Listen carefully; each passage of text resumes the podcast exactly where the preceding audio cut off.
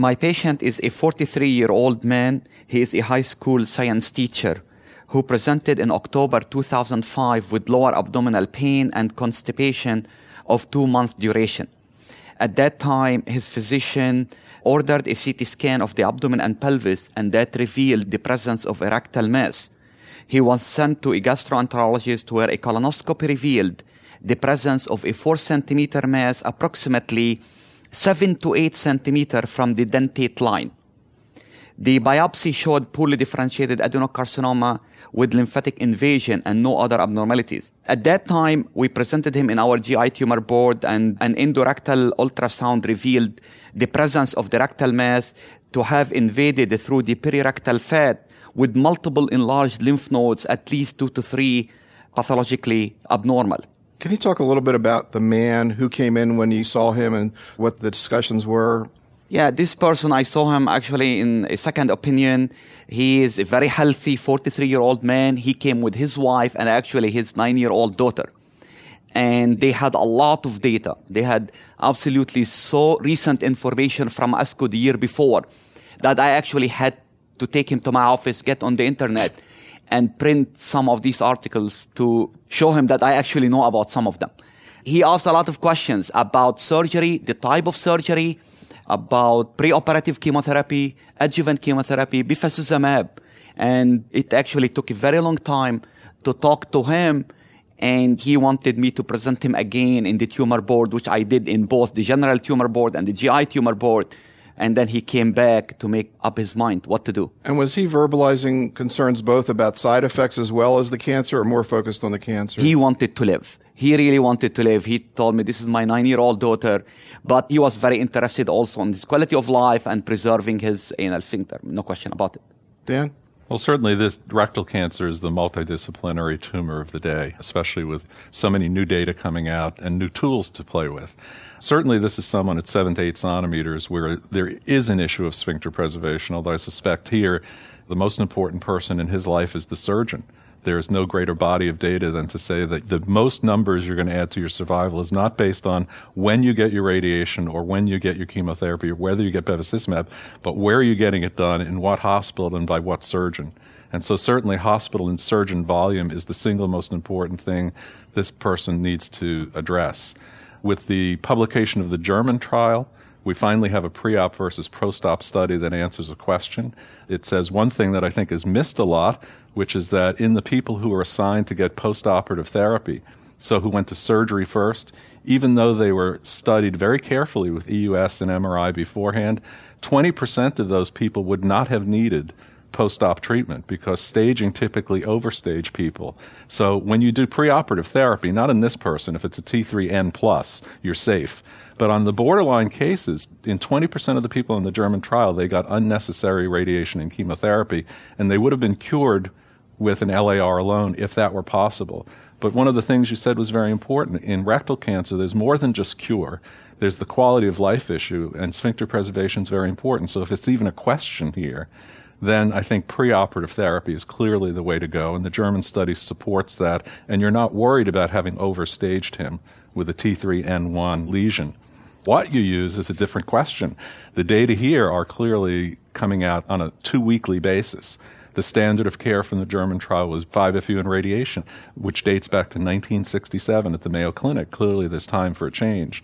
There are multiple trials. Charlie was involved with one, I in another, in the ECOG and C A L G B, adding oxaliplatin. And if you look at the totality of the data of oxaliplatin during radiation, the PATH C R rate, if that's an appropriate endpoint, which I believe it is in terms of predicting long-term outcome, is at least twice as high. I think it was twenty-six percent. In the C A L G B trial, it's twenty-nine percent. In our non-randomized patients at Penn, we presented data this year. It was in the thirty percent range. Can you talk a little bit more about that presentation at ASCO? Our presentation yes. from Penn, basically what we did is because we had done the ECOG trial, and once we had done it, frankly, our surgeons were so impressed with what they saw in terms of downstaging is they sort of put the oxaliplatin bug in the ear of patients. So when they came to us in the multidisciplinary clinic, they said, are we going to get oxaliplatin?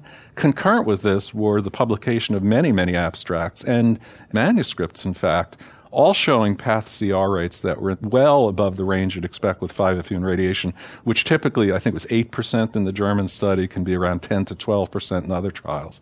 And Klaus Rodel, in fact, published these data showing that the downstaging effect is very predictive of long-term outcome, four-year outcome in terms of event-free and overall survival. So I think as an endpoint in and of itself, downstaging is important not only for sphincter preservation, but also for predicting who's going to do well and not. Now, how we use that information is something different. We just simply looked at a large cadre of patients to see whether our protocol patients looked any different from people who were not in the ECOG study but elected to get oxaliplatin in a similar manner, and the answer is no, they looked exactly the same. And what was the exact regimen? The exact regimen was fifty milligrams per meter squared of oxaliplatin weekly. Originally in the ECOG trial, we did eighty-five every other week. C A L G B did a weekly regimen. I think your M T D was sixty That's right. in a week. Most studies in Europe and America, it ranges from fifty to sixty per week. And we elected to revert to the weekly regimen just because it makes more sense from a radiosensitization standpoint to have it there more frequently rather than less. And, of course, Charlie, the N S A B P in the R oh four study is not only comparing five F U to capecitabine, which is another thought I wanted to see what you think about in this situation, but also plus or minus oxaliplatin. M D Anderson has a trial looking at capecitabine, oxaliplatin, and bevacizumab in a trial setting. What about capecitabine as well as bevacizumab in a non-protocol setting for somebody like this, Charlie? The uncontrolled data of using capecitabine as a radiation sensitizer in this setting looks comparable to using infusional five F U, and I know a number of people have been sufficiently persuaded to think that the jury's in. I still think that a randomized trial making that comparison is critical. I think we really need the proof that capecitabine is equivalent to infusional five F U, and I think it's really essential, although the N S B P is doing that, because of the data that Dan points out, they obviously expanded the study from simply being a CAPE versus five F U study to obviously the two by two with oxaliplatin. How about Bev? I think it's a great idea to look at. I agree with Dan that is the value of bevacizumab in the adjuvant setting, I think, obviously remains to be proven, although potentially with a rectal tumor in place, maybe the value of bevacizumab be clearer. We did at our center a very small study looking at bevacizumab in rectal cancer patients where the primary was still in place, and we did see the appropriate biologic effects in terms of reducing interstitial pressure, presumably improving drug delivery, potentially improving radiation sensitization with bevacizumab. But obviously, that was a very small study published in Nature Medicine. That was Chris Willett, and that's the most often quoted ten-patient or whatever study I've ever seen. It's a fascinating study, fascinating pictures. Anything new in that data set? I think the data continue to hold out. They remain consistent. The study enrolled probably another ten patients. The results look fairly similar, and, and I think other physiologic effects that have been studied to date continue to demonstrate there probably is some physiologic effect of bevacizumab on these tumors, but ultimately, does it improve patient outcome? That's going to require a randomized trial. So, Dan, for practical purposes, in what situations are you using oxaliplatin, neoadjuvant, rectal cancer off protocol? We use it not as a standard of care, but we clearly do present a positive picture of it. And just ironically, the day I left, we put our first patient on a clinical trial that has taken two and a half years to get through the I R B. And it tells you a little bit of the evolution of our concepts of rectal cancer, because in this trial, people get CAPOX or XELOX plus cetuximab without radiation for two cycles. Dave Cunningham's group in Chau showed that you could do this and not lose patients, tumors shrank. And in our institution, at least, as I'm sure it's not true at Harvard, but at our institution, it will frequently take two or three weeks to get a patient set up and into their first radiation treatment. We actually saw the patient, enrolled them, put a port in that day, and started treatment the next day. So you can get started on the chemotherapy. And if you think of it, it's a little bit like treating breast cancer in adjuvant therapy, where you're thinking of the disease as a systemic treatment, and you're getting most of your adjuvant therapy now before they even see the surgeon. So they'll get two cycles of capecitabine, oxaliplatin, cetuximab, and we have two phase one studies from Europe, thank God, at ASCO this year that showed that there was no worse skin toxicity with radiation and cetuximab, so we were happy about that.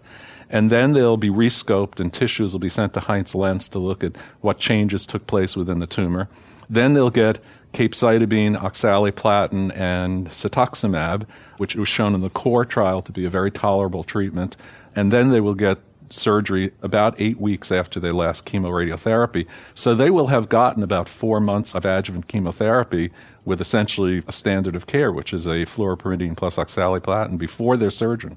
We're actually doing something very similar. Our radiation oncologists have the same problem of getting patients started. And in fact, the bevacizumab study that Chris did allowed just bevacizumab alone to study. We're doing the same thing with cetuximab. That is, we're giving three weekly doses of just cetuximab in an effort to see what that drug does pre and post to these tumors. Let's follow up with what happened with this patient. Yes. At that time, we didn't have R oh four study open. I sent a patient down to the University of Miami because you are absolutely right. The surgeon is so important, especially to treat this person off study. And I have not really done it before of the study. We looked at the literature and we decided to treat him with chemotherapy up front. We were very concerned about systemic disease. I mean, these nodes looked really ugly.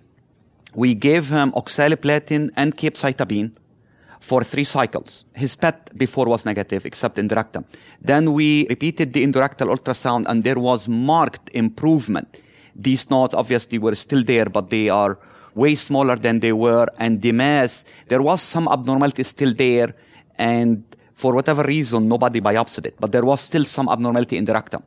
At that time, we started him on a combination of chemotherapy with capecitabine alone, eight hundred fifty milligrams per meter square B I D during the days of radiation and radiation therapy. He received forty-five gray in twenty-five daily fractions plus ten gray in five sessions covering the tumor site. He developed some grade two mucositis and diarrhea towards the end of the treatment. After we finished the radiotherapy and the capecitabine four weeks later, he underwent surgery. And he actually went down to the University of Miami, underwent the resection of the tumor. The pathology showed no residual cancer in the rectal specimen, and a total of nine nodes were removed, all negative for adenocarcinoma by light microscopy. So what would you do at this point, Charlie? My attitude is once you've committed to neoadjuvant therapy, you're committed to postoperative therapy. And I tell patients, no matter what happens, including a PATH C R, that I feel compelled that they would get postoperative therapy just because that's what our studies that show the benefit to these regimens included. Another misinterpretation of the German trial is because this patient, from a prognostic standpoint, should do well because they were downstage to a PATH C R. They did well, but that doesn't predict what you should do after surgery. Two comments. Four weeks is short. Many colorectal surgeons think four weeks is too short, especially sphincter preservation is an issue. Ours usually push it out to six to eight even. So four is a little on the short side if you're expecting maximal downstage. And this person obviously had a very sensitive tumor. But in the German trial, everybody got postoperative therapy. So you can't dissect out how you delete part of a regimen. Frankly, once you've done all the rest of it, I'm not sure that the additional X months of chemotherapy are that much added burden to a patient, frankly. And so I'm pretty hard-lined about this one with most people. So specifically, what do you think you'd recommend? I would probably continue a five F U oxaliplatin combination. That's the standard in the intergroup trial, and it's the same question in colon cancer. It's post-surgical Folfox plus or minus bevacizumab. So how many cycles? I tell people to think about six months of therapy. So if this person had two months, then two months during radiation, probably another four to six cycles would be about right. It sounds like a recipe, but we're making things up a little bit based on the emergence of new data. So what did you do or what are you doing? This patient drove his care. He will get his appointments. You are absolutely right. I mean, he wanted to have the surgery. He took care of everything. We decided definitely to give him chemotherapy. And since he responded so well to what he received before, he received the same treatment for four more months. He is now three months since the end of the treatment. His P E T scan is negative and C A normal, and he is referred for our genetic program for genetic testing. He wanted to do that. Any neuropathy? He developed grade one at one point, and I had no doubt in my mind he underestimated the side effects because this guy wanted really to be cured, but nothing that could interfere, according to him, with his daily activities. And how's his current bowel function? His bowel function, I just saw him around two to three weeks ago. He still has some issues and some discomfort and some pain, but I think he is doing well. I always worry about leaks and all these things. Yeah. I think that's a very important point, Neil. When we, as Americans, typically did postoperative chemoradiation therapy, we always looked at survival data, but we didn't look much at quality of life. And then Cole Morgan from the Mayo Clinic in the late nineteen eighties, did a phone survey four years out from low anterior resection patients for those who only had surgery and those who had postoperative chemoradiation. And the people who had chemoradiation, because they needed it, they were of a certain stage, had double the number of daily bowel movements. fifty percent of them had nocturnal bowel movements. fifty percent of them, four years later, were still wearing some sort of diaper appliance, either a little pad or something. So I think we don't think about this much. And sometimes when we say to a patient four years out, how are your bowels? They say fine, because they don't remember what it used to be like five years ago. So I think especially in the studies involving the new agents, I think we have to be careful about making sure that we collect four and five-year data for sphincter quality of life. Because if we preserve a non-functional sphincter, we haven't done the patient a favor at all. And I think particularly in regard to any of the V E G F drugs, which are by nature vascular toxins to some degree, and radiation is a vascular toxin. And you know the patient, when you say to them, you may be having adhesions from your radiation, they said, well, that's impossible. It's four years out. Yeah, that's exactly when it hits. There's an acute event, but there's also the late effect. So it's our responsibility not only to do more, but to look better later. I think it's a great point, Dan, because obviously we have a number of outstanding surgeons who are now pushing the envelope in terms of doing sphincter-sparing surgeries with relatively low-lying lesions. And I think it's really critical that we look at quality of life for those patients because, as you probably experience as well with your patient, some of these folks really do have a tough time, particularly with nocturnal bowel movements.